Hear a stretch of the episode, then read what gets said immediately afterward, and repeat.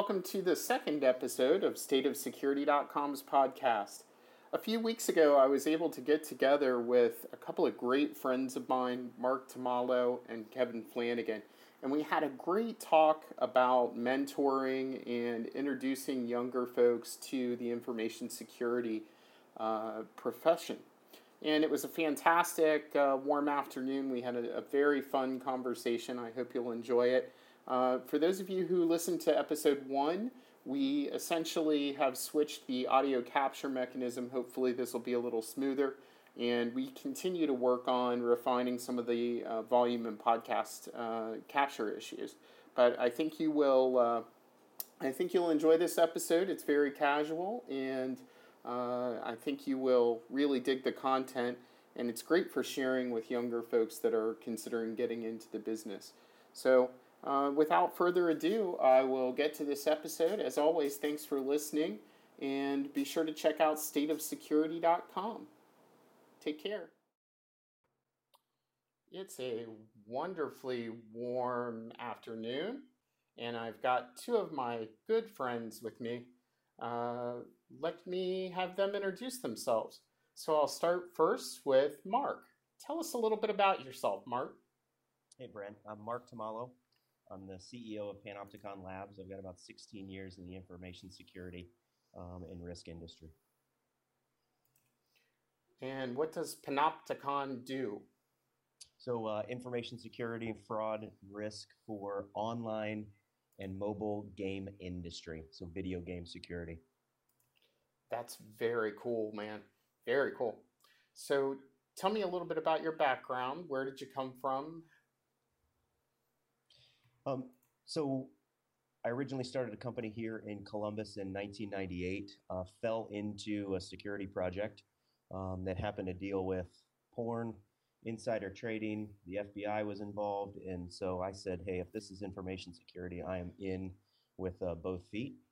And so very different than, um, you know, kind of the Y2K buildup and the programming and the networking that, um, that I had traditionally you know been exposed to. So that was my first foray in information security, and since then, uh, worked with some amazing people on some great projects. Um, you know, large scale penetration testing, social engineering, and uh, you know, computer forensics were really kind of the, the sweet spots. That's a pretty diverse background. Fantastic. Thanks for joining us, Mark. Thanks. I also have with us Kevin tell us a little bit about yourself. Thanks for having me, Brent. Uh, Kevin Flanagan. I've been in the uh, information security industry for about 17 years. The last, uh, can't believe it's been 10 already, have been with RSA, Security Division of EMC. And for RSA, I run the uh, North American uh, Sales Engineering Organization. Uh, prior to that, I'd spent a couple years actually on the other side of the table running IT risk management program for BMW Financial Services and also held other positions um, in product or service provider organizations over the past uh, 22 plus years in my in my professional career. It's been a great ride so far. So we got uh, about three old guys from InfoSec sitting around, and we're going to attempt to talk to younger folks today, and uh, hopefully explain to them some of the positives and negatives of choosing InfoSec as a career. So, Mark, let's kind of start with you. You, you touched a little bit on the idea that you had an initial case and that got you into InfoSec. Tell me more about it and tell the listeners what made you choose InfoSec as a career. Well, I think it was my first uh, you know, this was 1999, uh, early 2000 timeframe. And so, you know, a lot's changed um, from case law to uh, chain of evidence from a digital perspective. So, you know, back then, I mean, looking back now, we were all pretty naive in terms of what was actually taking place um, and what actually the company wanted done, right? Get this person out of our network. They happen to be running uh, the largest or one of the largest porn um, sites in North America off of this corporate production network. And so, you know, the idea of it was my first understanding that good people were were on the hook because some really bad people were you know using cycle times were using storage were um, you know doing something they shouldn't. So it was kind of I, I really like that good versus evil. We are going after bad guys. We are going after criminals and um, kind of you know get on the forensic trail kind of get on the hunt for what um, you know for what this company needed. So that that i was kind of hooked right there. So is it the dynamism of it that keeps you hooked on it? Or do you really uh, just kind of enjoy the good versus evil dichotomy? Um, I, I mean when you look at some of the, the smartest people i've ever seen are in this industry i mean the idea that you're going to take a technology that was built for something a specific purpose uh, break it, re-engineer it, find something to be done with it that it that it shouldn't be used for or wasn't originally intended or purposed. I, I really like that aspect of it. I mean the the the good versus evil is one piece of it.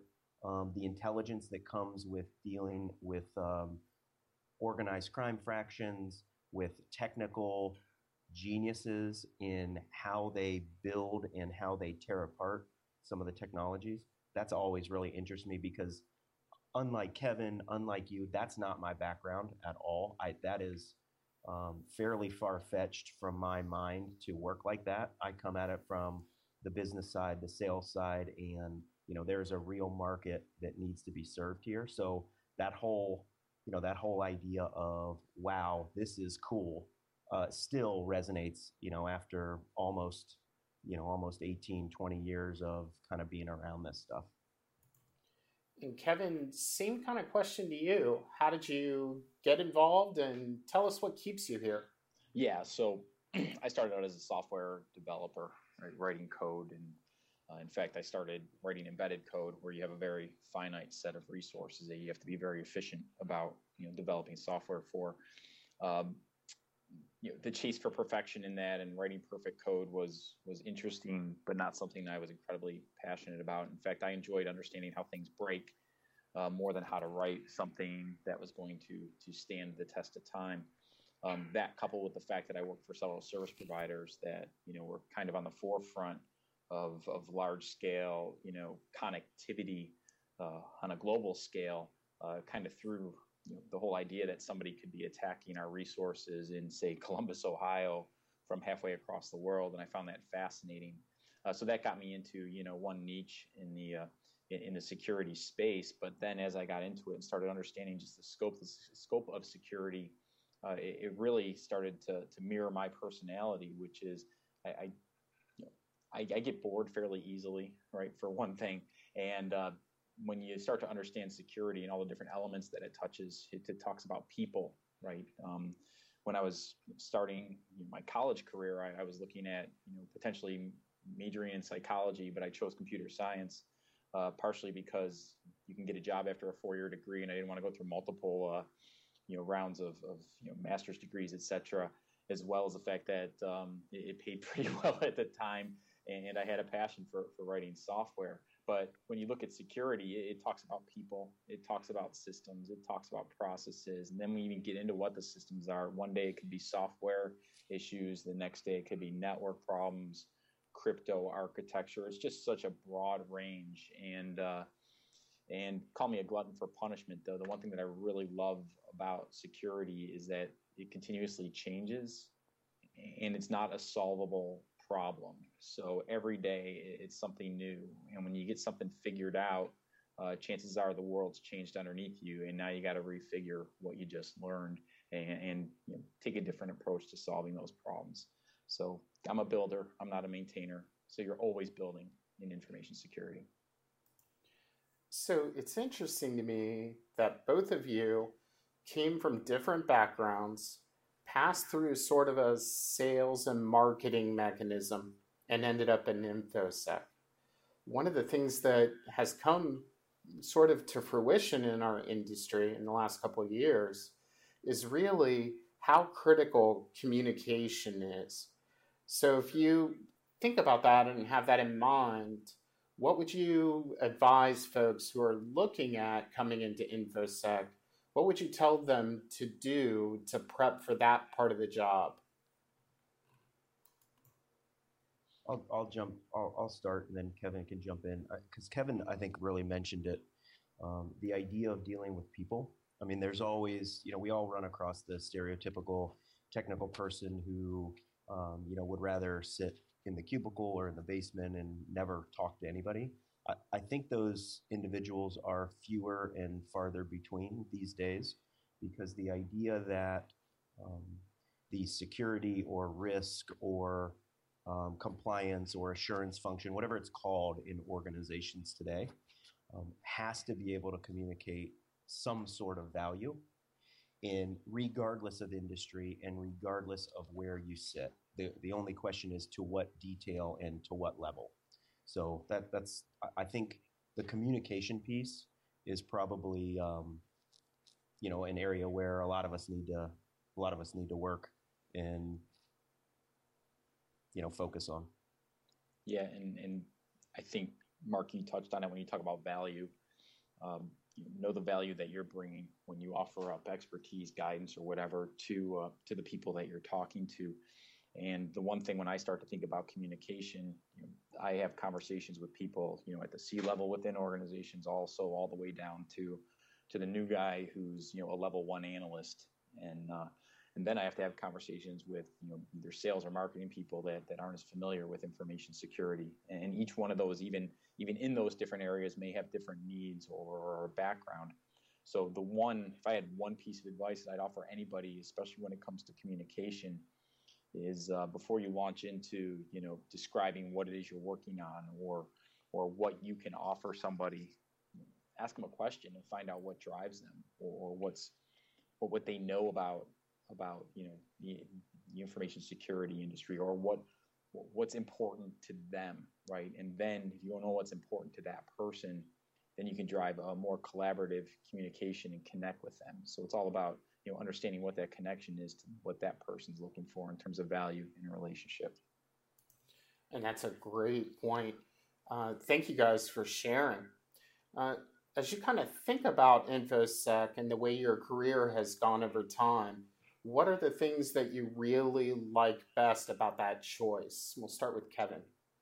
Yeah, so the best thing that I love about, I mean, there's two things that I, I really like about information security. And I already mentioned the first one. It's not a solvable problem, right? You don't get to the end of it. And, and what cracks me up is, is when, you know, my dad, you know, he'd come home and he's like, "We got to get some security on, on my box, you know, on my on my, on my uh, PC." I'm like, well, it's not just a thing you install and you're done with it or even sometimes, you know, you might have, uh, you know, high level C members of the organization saying, "Are we secure or not?" And it's it's not a yes or no. It's not a solvable problem. It's something that you have to manage your risk. And I think that that challenge makes it incredibly in- interesting.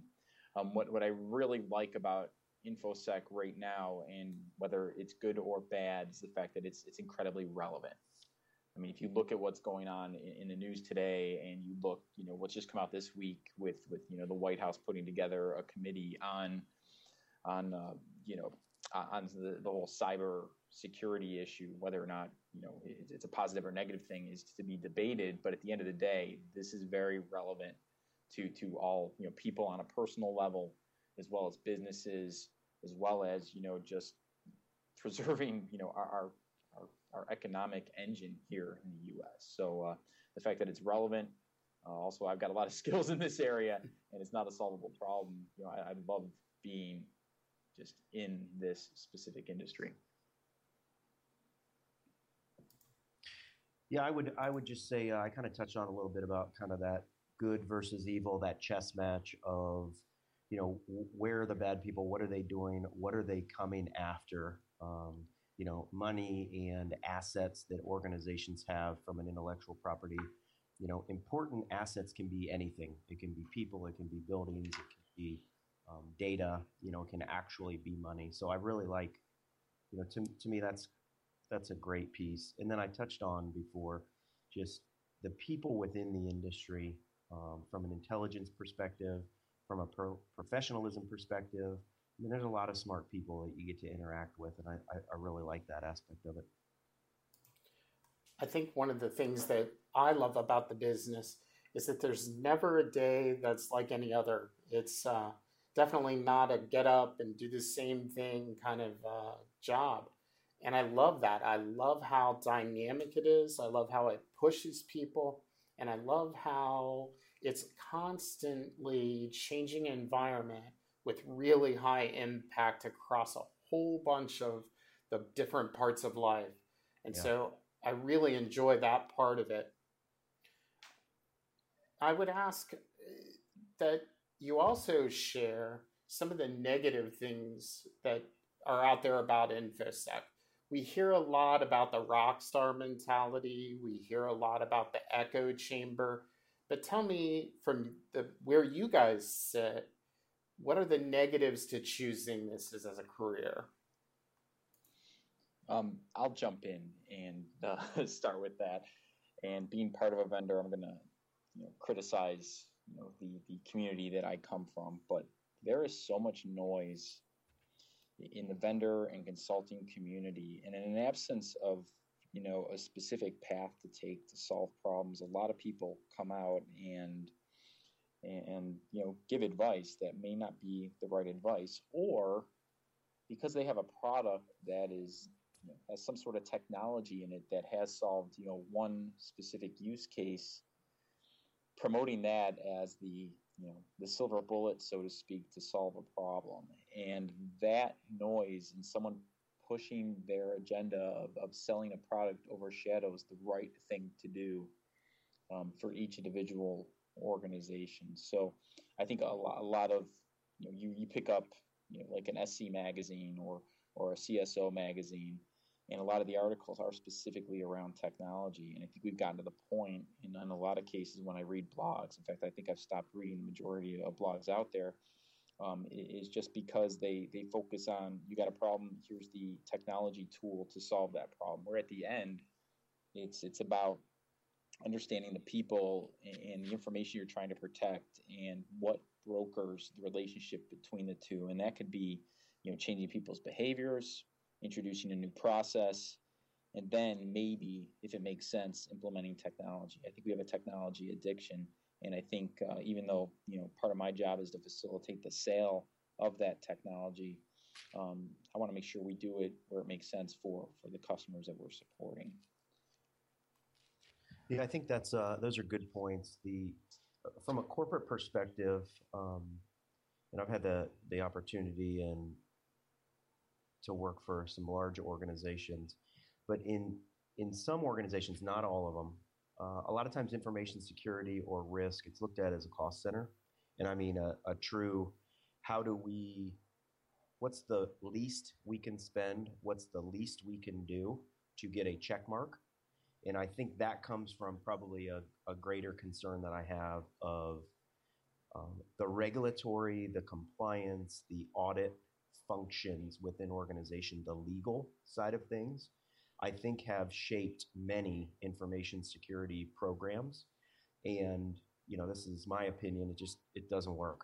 I mean, it's you know, you can take any of the breaches, the larger breaches over the past three, four, five years. A lot of them were in highly regulated um, industries, and there obviously there's no guarantee, but I think left to their own risk and security functions. In my experience, those teams make good decisions. Whether they can create that value and message it is still yet to be seen in our industry. But um, I guess the influence from a legal and regulatory and compliance side of things, to, to me, that's some of the thing. That's that's one aspect that uh, really frustrates me.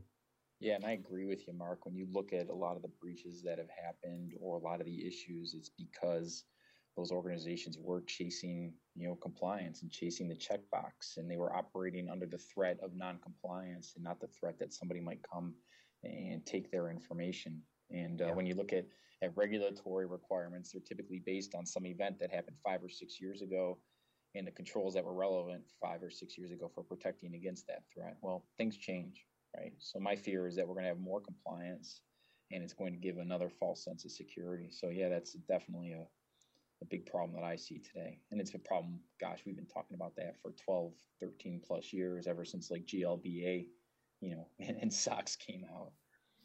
Yep. And I think um, part of what we get pushback from is from InfoSec folks, we're always telling management, the sky's falling, the sky is falling. And we want to run around and, and spread fear about it. And we think that's going to cause change but it really hasn't. It it really does come down to communicating value and uh, from a corporate sense, how making some of these investments make the business stronger over time. And I know, Kevin, you've been one of the big proponents of that message. Uh, do you see that succeeding more today than it used to? I wish I could give you a positive news, Brent, but it's it's tough, right? At the end of the day, you know, security is still one of those, or seen as one of those. Not eh, Mark called it a cost center, but looking at it from a software perspective, it's it's a non-functional requirement, right? It's one of those things like availability. You don't you don't spend money on it, or you don't invest the people and time unless you know it becomes a problem. And I, what I've seen, I mean, we get involved in a lot of breaches, right? You know, 10% of which you hear on the news, the other 90% nobody even hears about. And, and when we get involved in those, um, you know, what ends up happening time after time, right? Somebody at the board level, the CFO, takes a stockpile of cash, invests it in some sort of technology to either identify where the problem was, maybe a, uh, you know, a quick fill some sort of gap that caused the breach to occur. But then over time, the the wound heals, so to speak, and the pain goes away to basically these organizations revert back to where they were pre-breach with you know sloppy process and and skimping in certain areas or doing things um, you know the, the easy sort of way that ends up leading them to be vulnerable yet again um, and I think that comes down to again I can't emphasize enough just changing the culture and getting people to buy into it and treating corporate information like their own and, and would you do that if it was your own information in terms of how you're protecting it? So I wish I had positive news, uh, but it's, it's getting better, just not at the rate I think we would all like to see. We've been fighting this battle for goodness 10, 12 years or so. And let's talk about for just a second the inbound conflict to our industry. We have bad guys recruiting young people for hacktivism, for crime. And we've got companies out there recruiting young people too.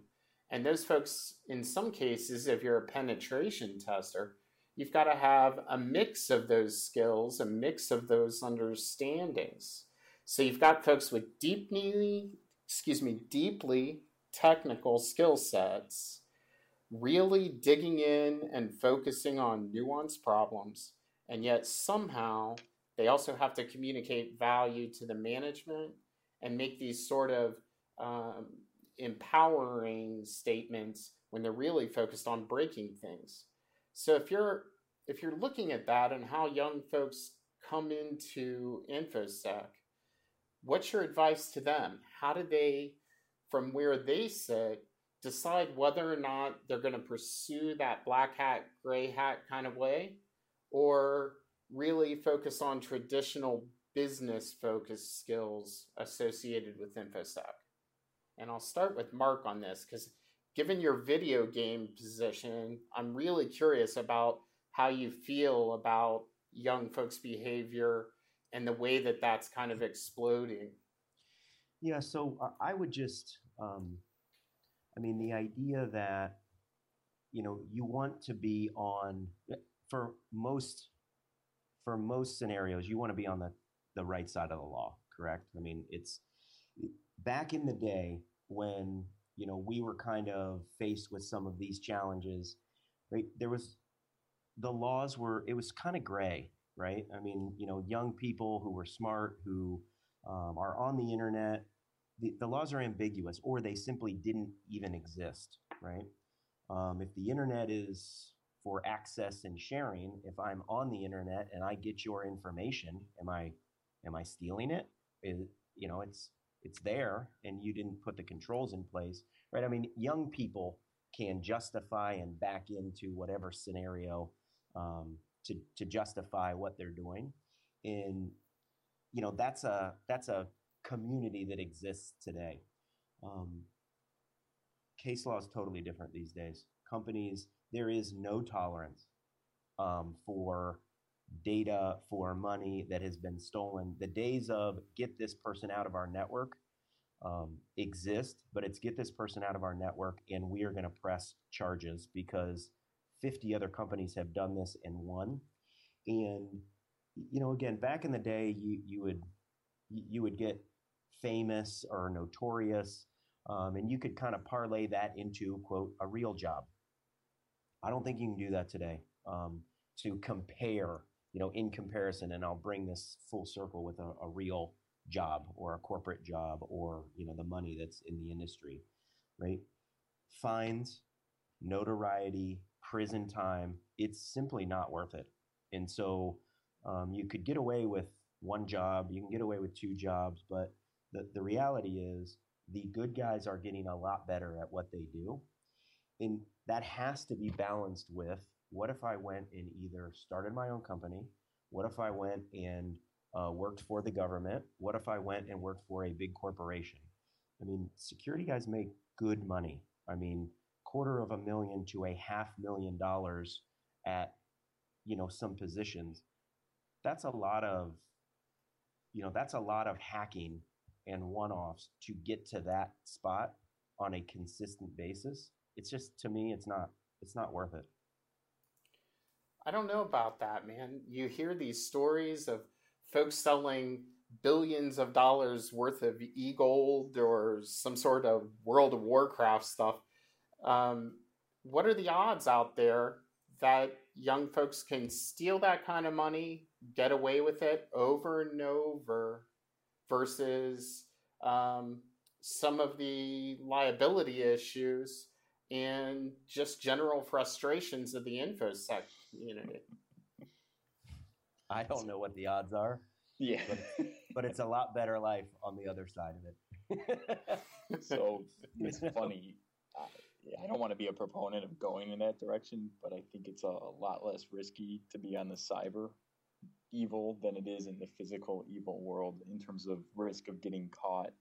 Um, but but with that said, I mean it, it's hard to for me to try and steer someone in, in an ethical direction, right? Those are things that that people have to judge for themselves. And I think one thing that that I think needs to be pointed out to a lot of people is that even though your in, your home office or your basement or your dorm room or even in a Starbucks and in you know, taking part in you know, any sort of you know criminal activity around you know, cyber you know hacking isn't really a bad thing but, but basically you know stealing information data um, you know, over over a network if you if you're into that type of activity it is not a victimless crime right there are people on the other end of that connection. Um, you might think it's against a business or something like that, but there are people who, you know, lives could potentially be ruined because of the activity that you're taking part in. So just because, you know, you're you're injecting a couple SQL commands or you're, you know, putting some sort of, of you know, phishing kit or something out there to try and get passwords so you can wire funds. I mean, it's actually impacting people, right? It's not a video game. And I think if you take into account that, then hopefully it steers you in the right direction of what's right as a, as a human being here on this planet to you know do the right thing for yourself and then the rest of the people. And you look at like cyberbullying. Why has that become a problem? Because there's certain things that people will do in the anonymity of, of the internet that they would never do to someone face to face. So when you're sending an email, right, and this is more of a professional courtesy, right? If you're sending an email, think to yourself, would I say this to this person? The same with you know attacking a website. If I'm going to wire five hundred dollars or five thousand dollars out of someone's account, would I do this if, if they were standing you know right in front of me and I was putting a gun to their head? Probably not, right? But we've all been teenagers and all focused on nonconformity and just sort of general rascalism. Um, how is that different than the cyber hacktivism stuff that happens today? Mark, what's your take on this? Because you must see a lot of it in the video game world where Yeah. it seems like play, but at the same time, it's crime.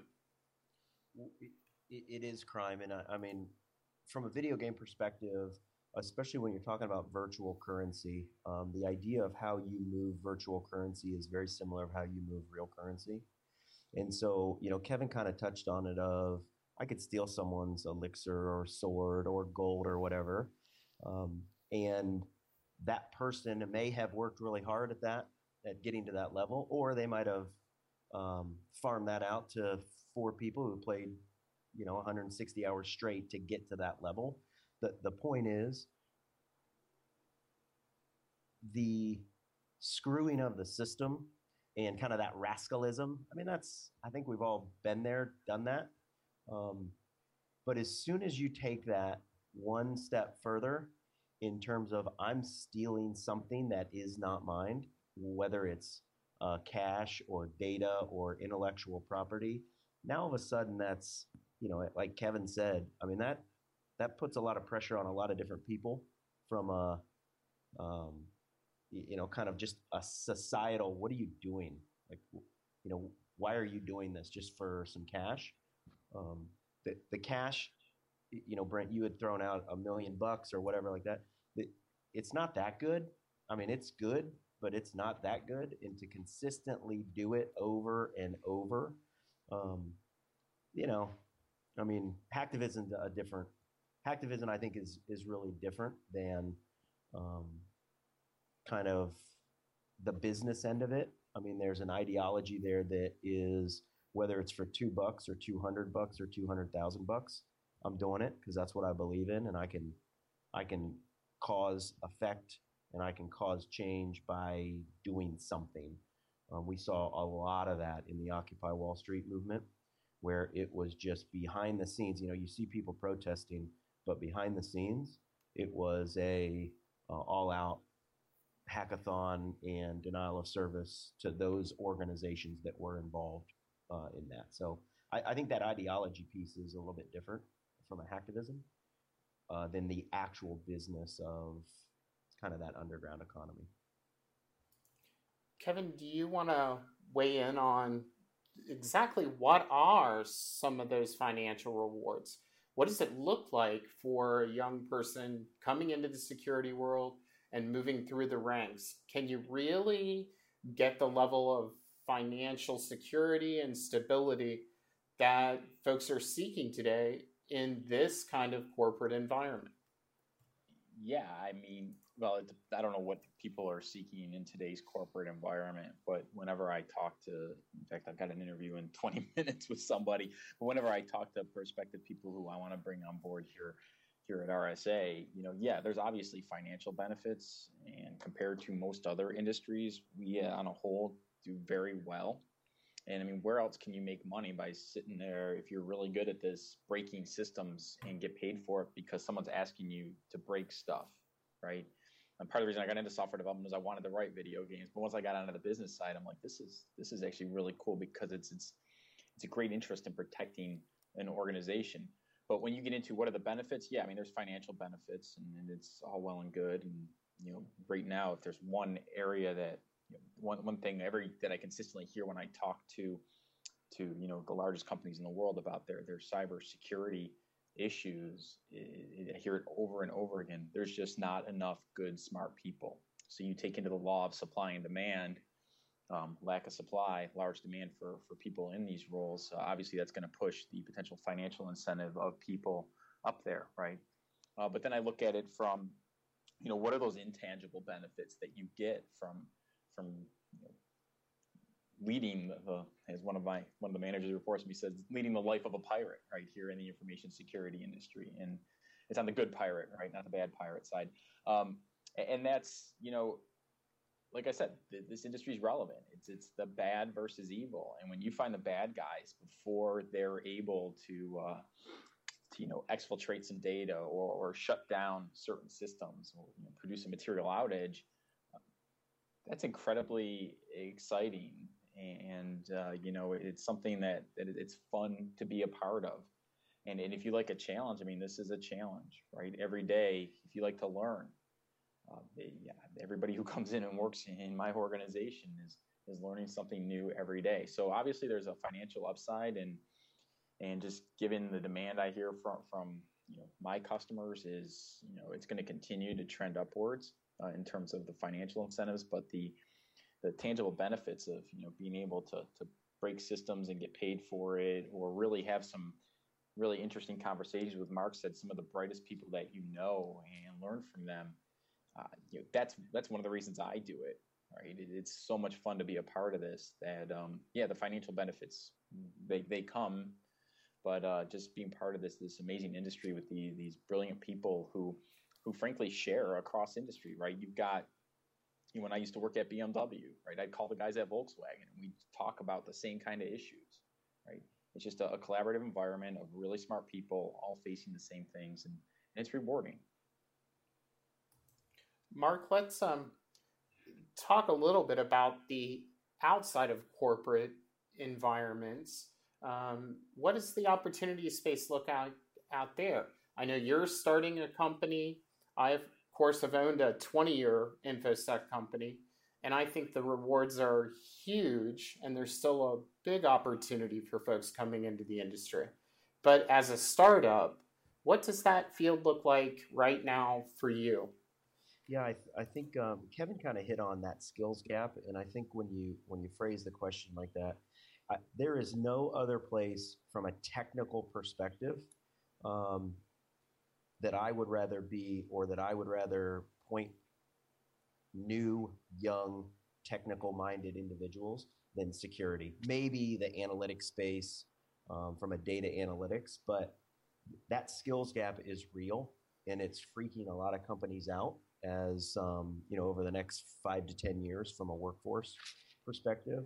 So young individuals have a chance to enter the workforce, whatever size company, whether it's a startup like mine, whether it's a existing company like yours, or whether it's a giant, um, well-renowned vendor like Kevin works for, they can enter the workforce with uh, opportunities that most of the couple generations before them didn't even have a didn't have a chance to do, um, or or have a chance to walk into.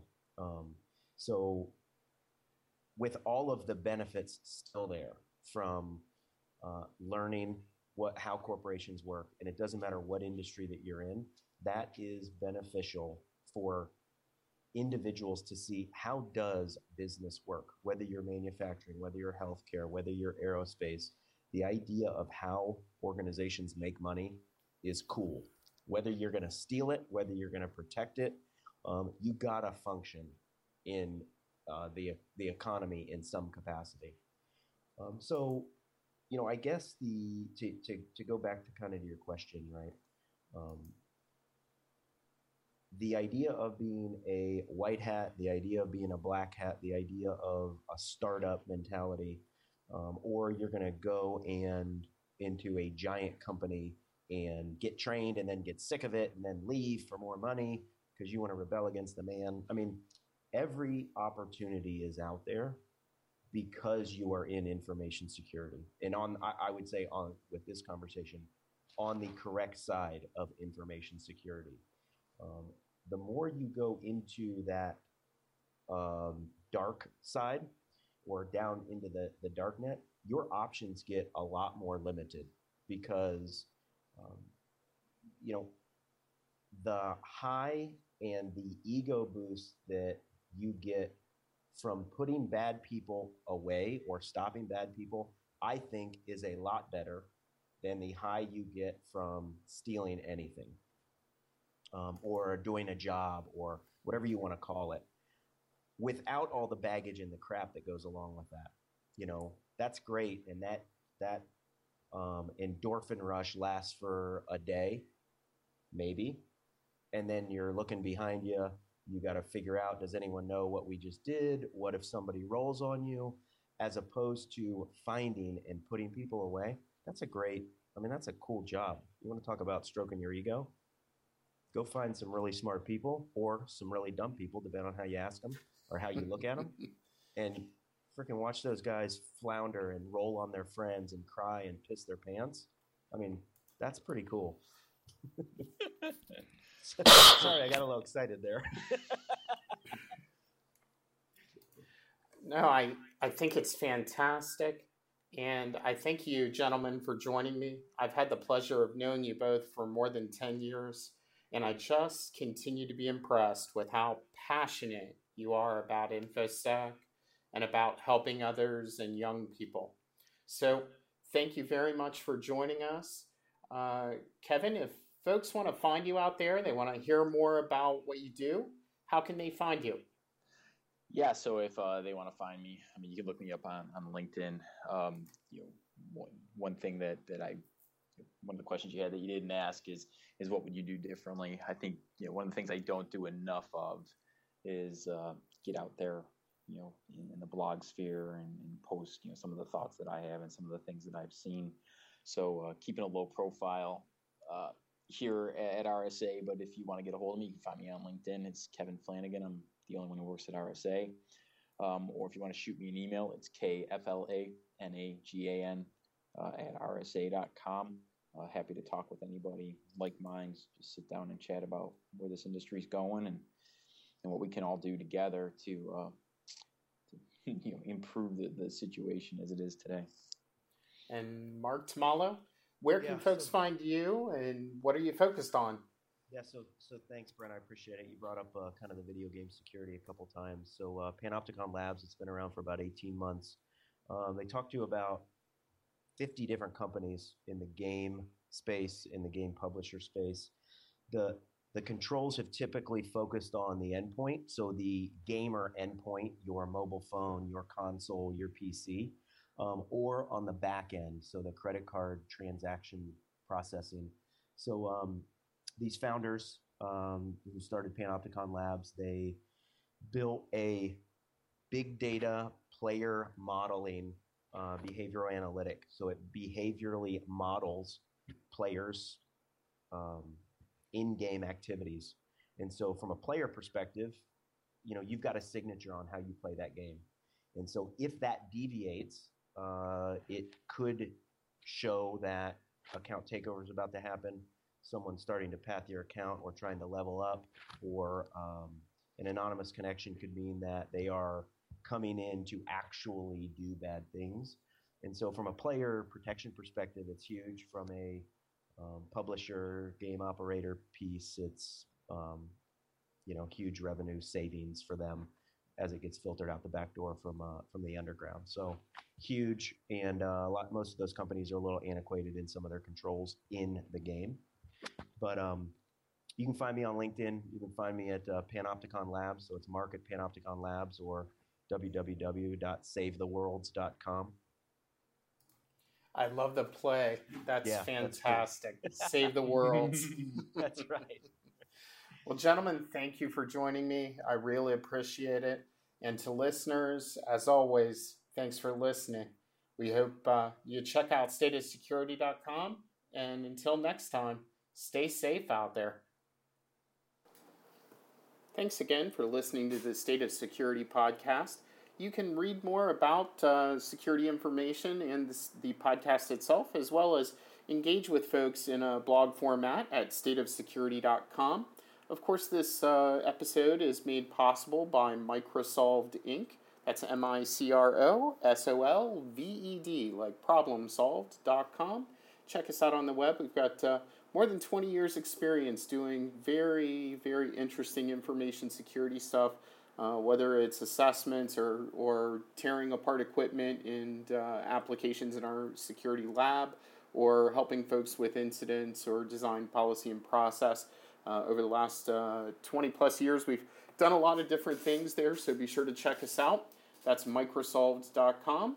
And until next uh, episode of the podcast, you can always touch base with us on Twitter. We are at Microsolved or on personally at LBHUSTON.